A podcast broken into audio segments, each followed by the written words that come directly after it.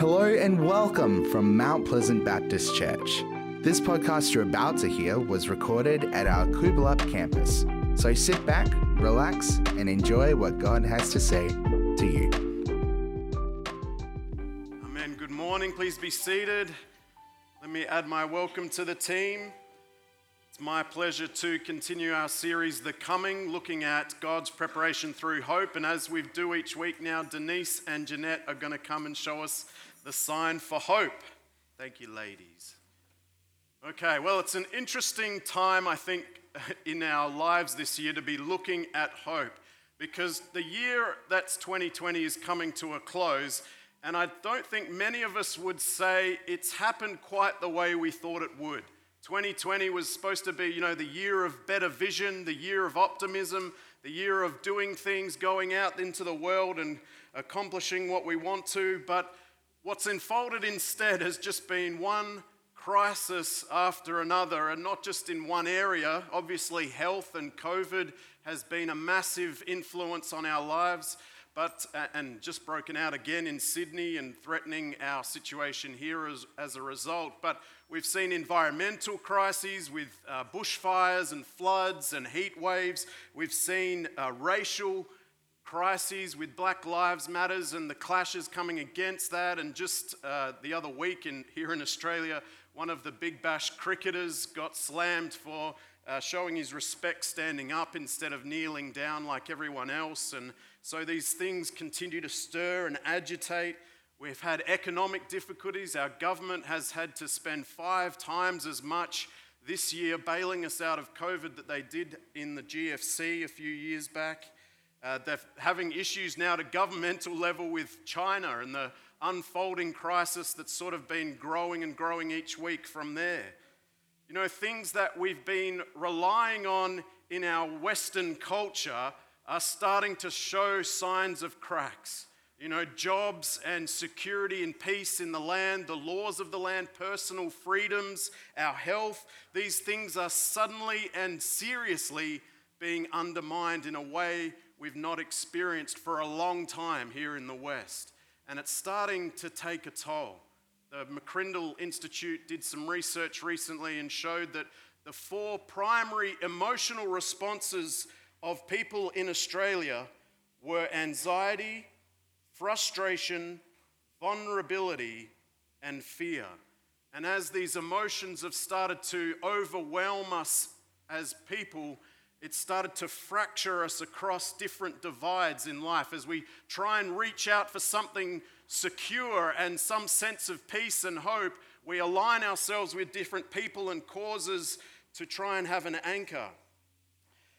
In America, research is starting to show that there's been an exponential increase in what they're starting to now give the name deaths of despair.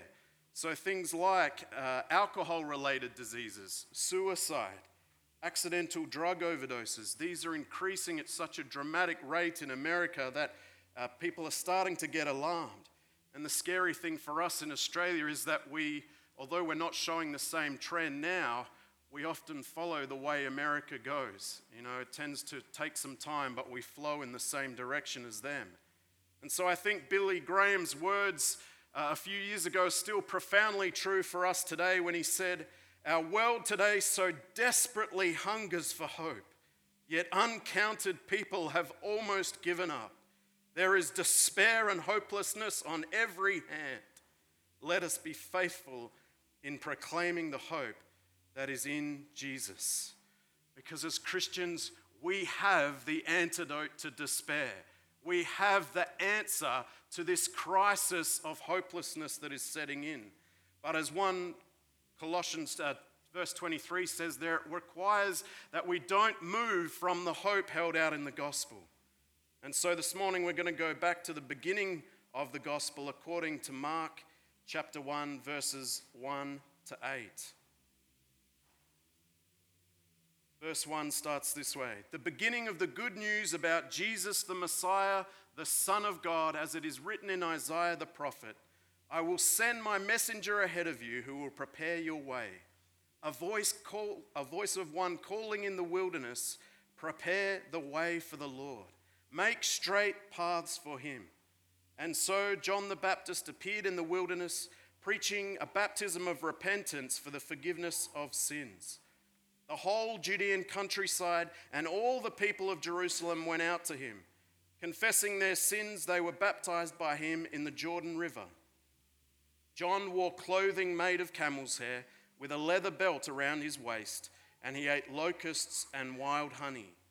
And this was his message After me comes the one more powerful than I, the straps of whose sandals I am not worthy to stoop down and untie.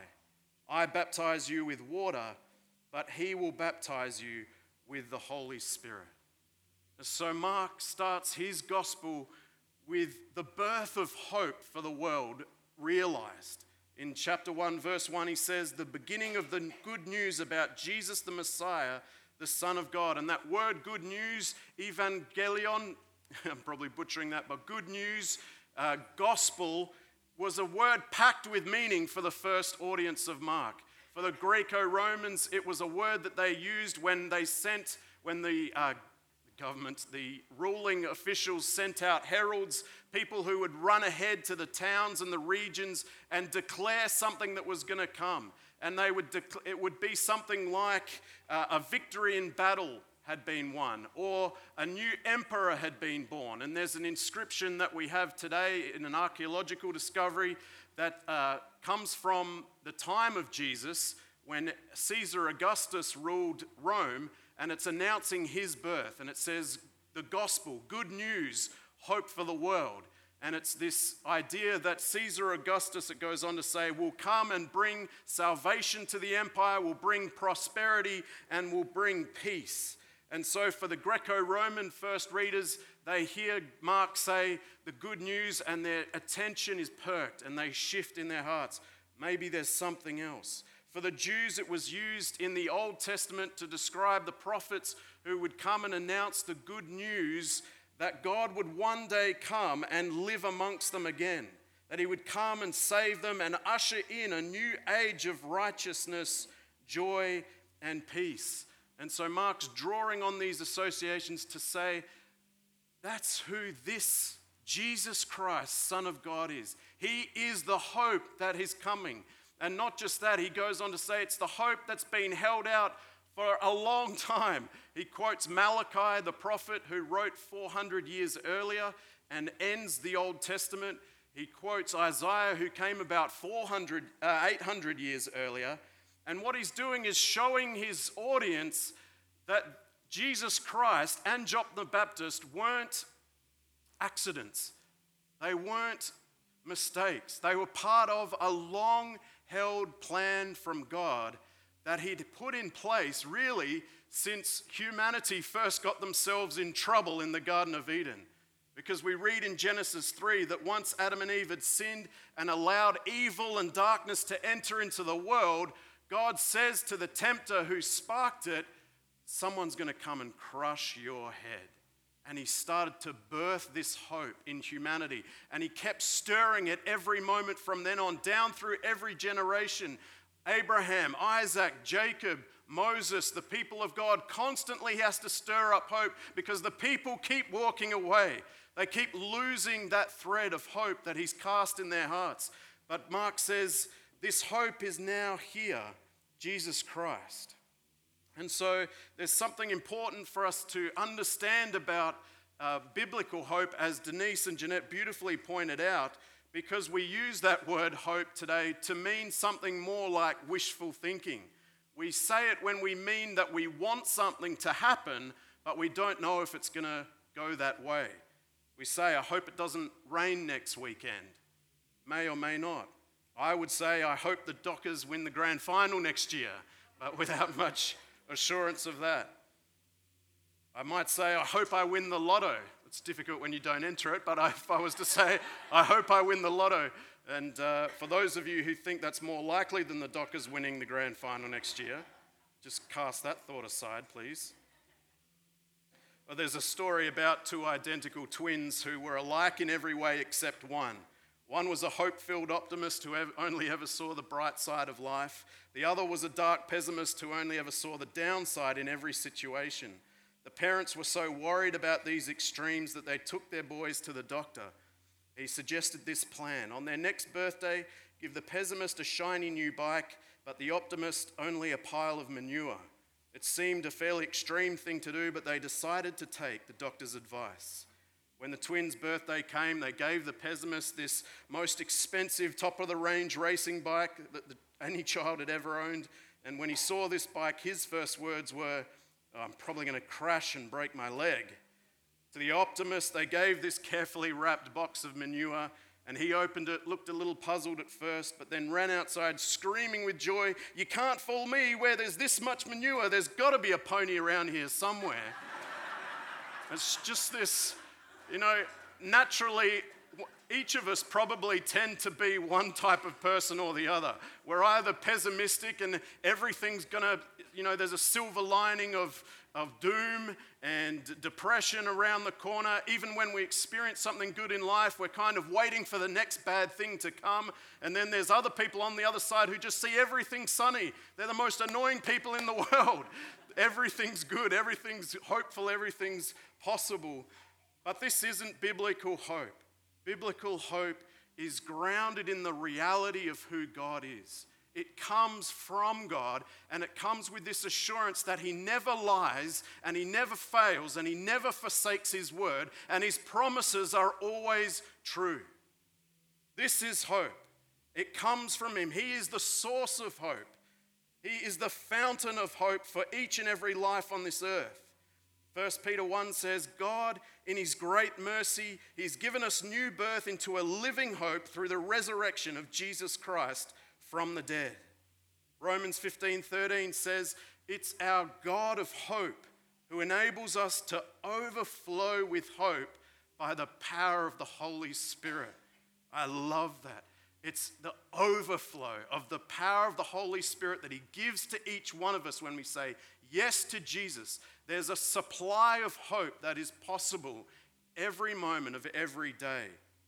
One commentator defines it this way Christian hope doesn't ignore fear, anxiety, or doubt, it confronts them.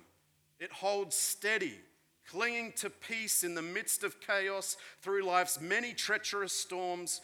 Christian hope is buoyed by something greater that has happened and something greater that is going to happen. We find uh, an illustration of this in Psalm 62 5 when David says, My soul finds rest in God, my hope comes from him. And that word hope in the Hebrew literally means that we in the English interpret it hope, but for the Hebrews it means rope. It means an attachment or a cord. And so it's the idea that God is this source of hope and he throws out the cord and he attaches himself to us. And for as long as we've got this hope, we're attached to God. We're one with God. We're connected and we can't. And the idea is to wrap that hope around us, wrap it tight and never let it go. The question we all have to face is have we caught it? And if we say yes to that, then the next question is are we still holding on to it? Because Jesus, I mean, the, the Lord, God, through Jesus as the hope, never lets go of his end. He's always holding on, holding out tightly this hope ready and available for you. But it's up to us whether we hold on to it, whether we keep it firmly within our grasp. And the question that often comes is Is that hope still within me? do I still know? I once knew the hope of God. I once had this sense of a better future for myself. But do you still have it today? And it's important we look at this because as we return to the passage in Mark, we see that, that as we suffer and as we burn out and as we face temptations that feel overwhelming, our hope in God can fade. We can let that rope begin to slip through our fingers, our grasp loosens, or we look away and don't notice that it's still there attached to us and that God's still holding on. It needs reviving. And so we see this in John the Baptist coming. He had to come to revive the hope of the Jews. We read there in verses 4 and 5 that John the Baptist appeared in the wilderness preaching a baptism of repentance for the forgiveness of sins. The whole Judean countryside and all the people of Jerusalem went out to him, confessing their sins. They were baptized by him. And so John had to come because the promises that God had gave them through the prophets were hundreds of years in the past. Their memories were dim as they faced the trial of the day, and that trial of the day had been hundreds of years of oppression under the rule of the Greeks and then the Romans. And every time someone from within their people had tried to liberate them, it would ultimately fail and end in bloodshed and hurt and pain. As this new sense of hope, you can imagine in their shoes as someone arose and then failed, and you know, the hope would eke out of you and God's sense of his presence there would fade. You know, it was a time where for 400 years they hadn't had an anointed word from God. The prophets had not been there. No one was there to say, This is the way there to go. So, what had arisen in their place was religious leaders who gave a strict interpretation of the law and said, Follow this or you're missing the mark. And it was impossible for them to maintain that standard. And I hesitate to say this, but I think in the 20th century, Christianity went to this sort of direction as we lost the hope of, the, of the God and the Holy Spirit within us. We started to apply a strict moralism that no one else could attain. This is what the Jews were facing at that time. And it would have felt like God wasn't there for them, that He wasn't hearing their cries for help, that His promises, whilst they knew they were there, were too far away to be real for them in that moment. Their hope was fading. So, God, in His mercy, knowing that Jesus is coming and that He doesn't want anyone to miss Him, sends John the Baptist to revive hope and to prepare them for the hope that's coming. And He does this through John saying, Confess and repent. You see, they're confessing their sins and receiving the repentance for the forgiveness of sin. Confess is just to acknowledge your need, is just to say, Yes, I put my hand up. My hope is fading. I have no strength within myself. I need you, God. Becoming aware of your need, of your hopelessness, and to stop placing it in things that are fleeting and temporary. Turn back from despair. Repent means to turn back or return. So you can hear him saying, Stop despairing, stop failing to trust in God. Hope is at hand. This is why John comes and he preaches for the people to turn, and all of them come out to him and they receive this message. But there's something important for us in this too, because everyone came out to Jesus as well, but only 12 followed him in the closeness of relationship. It's easy to do the first step. You know, we often, when we get to the end of ourselves and we, we agree, I need to, I need something more. Nothing's working. I need God. But then, you know, the next step is saying yes to Jesus, not just yes to Jesus in one moment, but every day. It's a yes to Jesus that we make sure we don't miss out on him. Why? Because he is hope fulfilled. And we see this in John's message in verses 7 and 8. He says, After me comes the one more powerful than I, the straps of whose sandals I'm not worthy to stoop down and untie. I baptize you with water, but he will baptize you with the Holy Spirit. In other words, the answer you're seeking is on its way. I'm the messenger but He is the message. Hope is a person, hope is God Himself, something that can never be taken from you, shaken, or fail. Don't miss Him. He is hope fulfilled, and He will baptize you with the Holy Spirit. I love the way that John in the New Testament talks about this baptism of the Holy Spirit because that word baptize means to completely cover you, completely submerge. It's why when we baptize with water, we dunk you right under, give you a good clean, and then bring you back out because the idea is that God doesn't hold anything back from you. He doesn't just sprinkle a little bit of himself, he doesn't just give you a drop or two. Everything that is him and belongs to him, he gives to us through Jesus. It's complete, it's total, it's entire. This is why 2 Corinthians 1:20 says no matter how many promises God has made, they are yes in Christ. John says, I'm not even able to be a servant capable of untying his shoes. You know, the job of undressing your master's sandals in their culture was the lowest of the low of the jobs that any servant could ever do.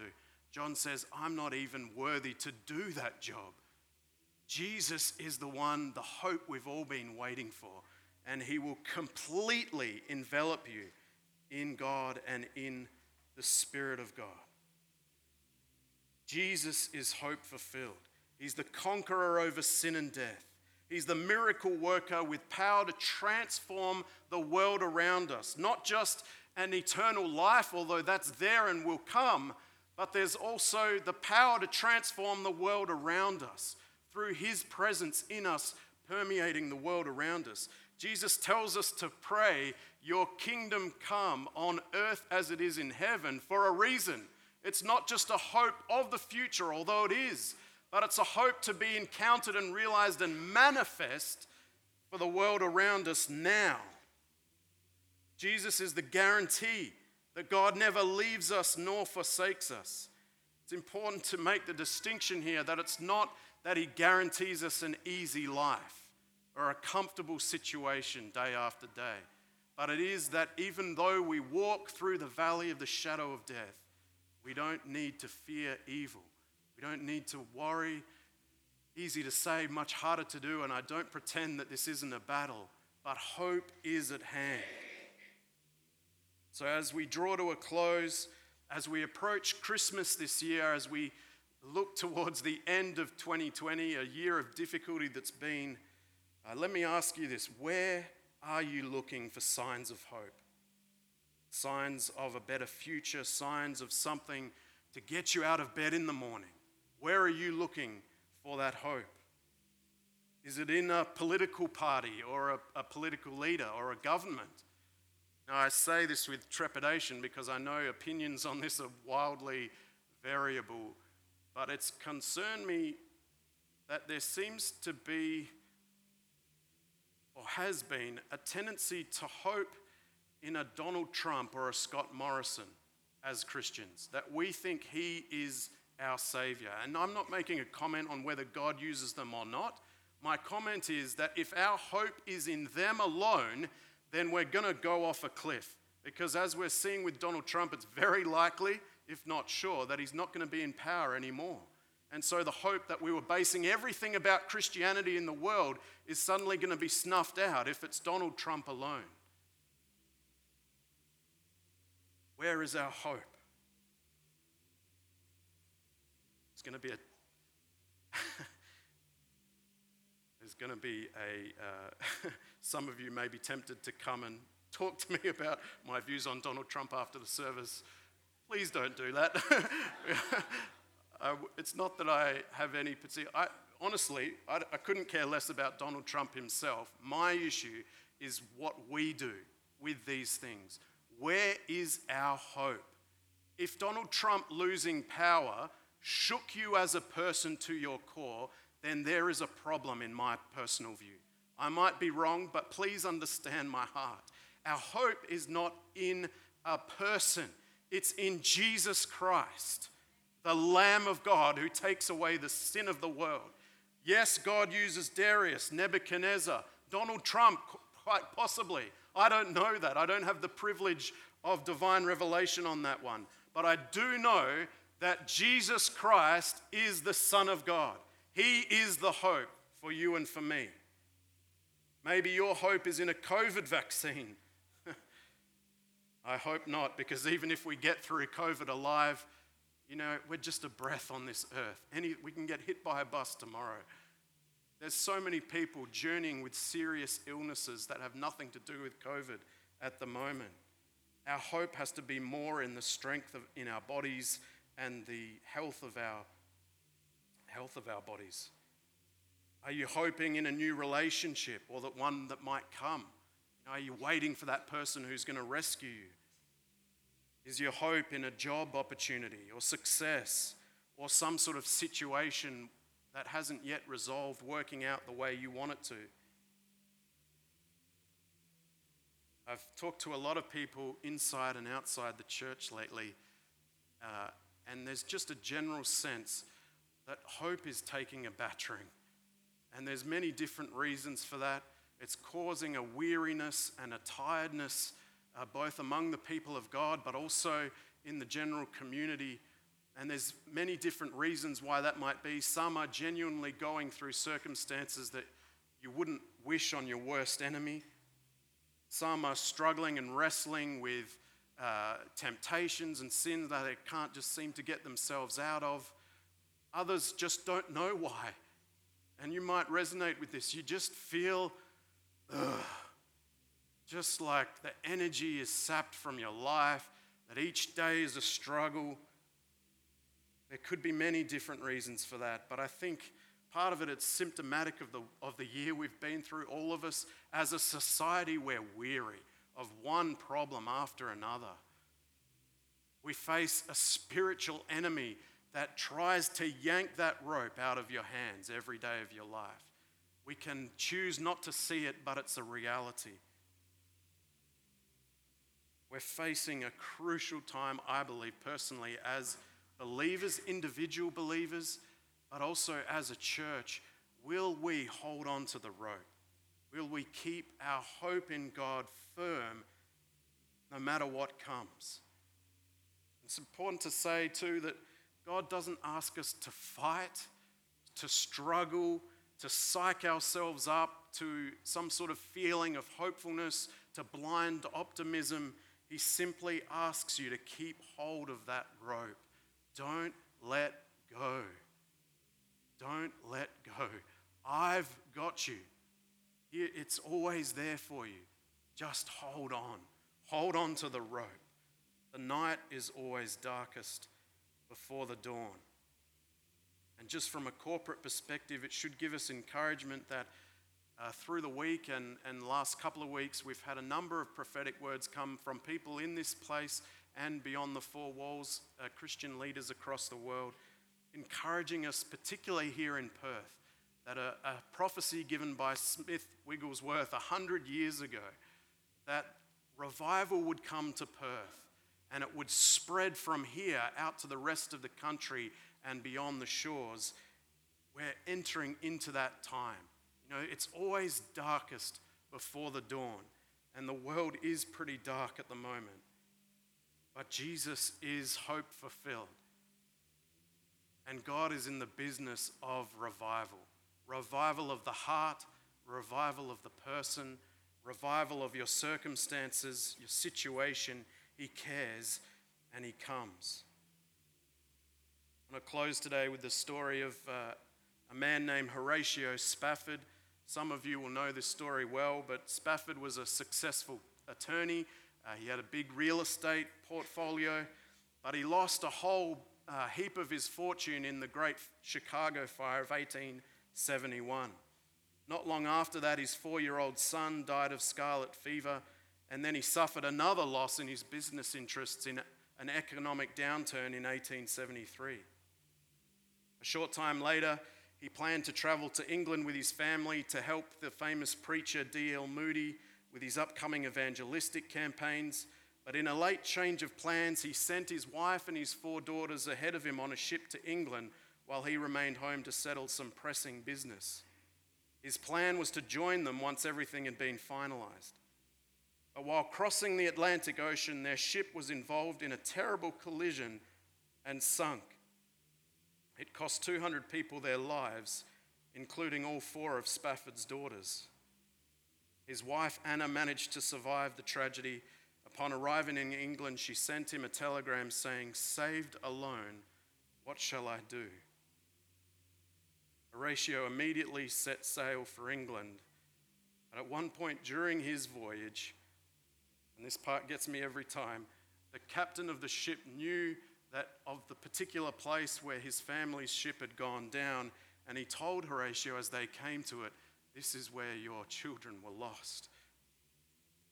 So Spafford spends the morning, the moment in that place, in what represented the darkest place on the planet, the darkest moment in his life. He thinks and reflects on his daughter's loss, and he's suddenly moved with comfort and hope.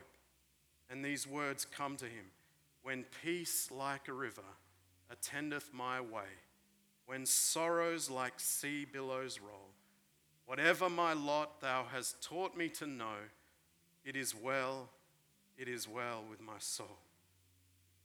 He wrote those words down in the rest of the hymn, It is well with my soul, that we sing often and will do in a moment. But this Christian man lost everything, everything that mattered to him as he was serving the Lord. And there's a mistake to think that just because we're with God, that we're protected from life's brutality.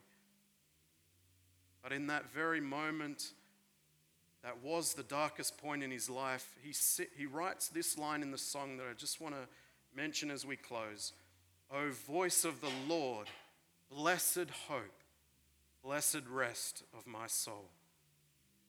It's that hope that God has for you and for me. It's that hope that God offers us in the darkest valleys, on the mountaintops, and everywhere in between, in the mundaneness of life. There is hope fulfilled in Jesus. And it's this hope that He wants our world to know, our suburb here in Coolbellup and the areas. He wants your friends, your family, your work colleagues.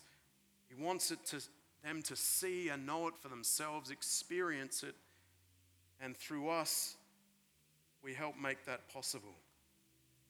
Let's pray together and ask that the Lord bless us with fresh hope this morning.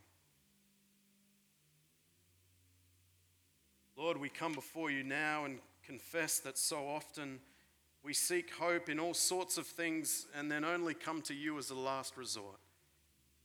And when our circumstances change, we let go. Lord, we don't want to be like those Jewish people who came to you and heard your teaching and saw your miracles and were perked with interest, but then let you go. They returned back to their normal lives. They didn't hold on to the rope that you hold out. Lord, we can't drum up hope. There's nothing I can say of 10 rules we can do to have hope. All we can do is simply come to you afresh confess and turn and say, Father, we need your hope again. We need you. Our world needs you. Holy Spirit, would you pour out your hope upon us this morning? Would you revive hope in our hearts? Would you awaken us to what is real and true in you.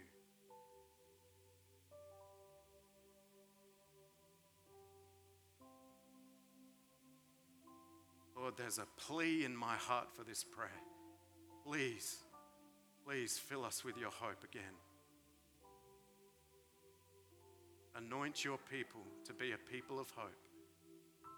For those who are really struggling at this point in time, really struggling. Their circumstances feel and seem hopeless.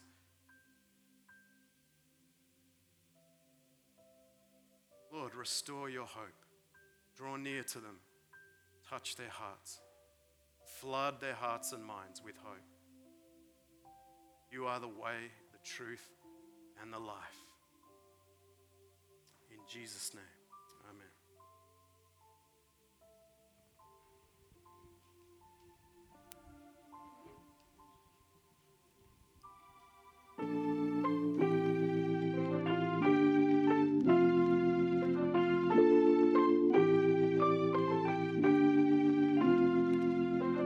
Hope you enjoyed this podcast brought to you from Mount Pleasant Baptist Church. Our prayer is that what was said today inspires you and strengthens you in your faith. If you would like to talk to someone about what you've heard today, you can contact the team during office hours on the number you can find on our website at mounties.org.au. Thanks for joining us. We look forward to having your company again soon. God bless.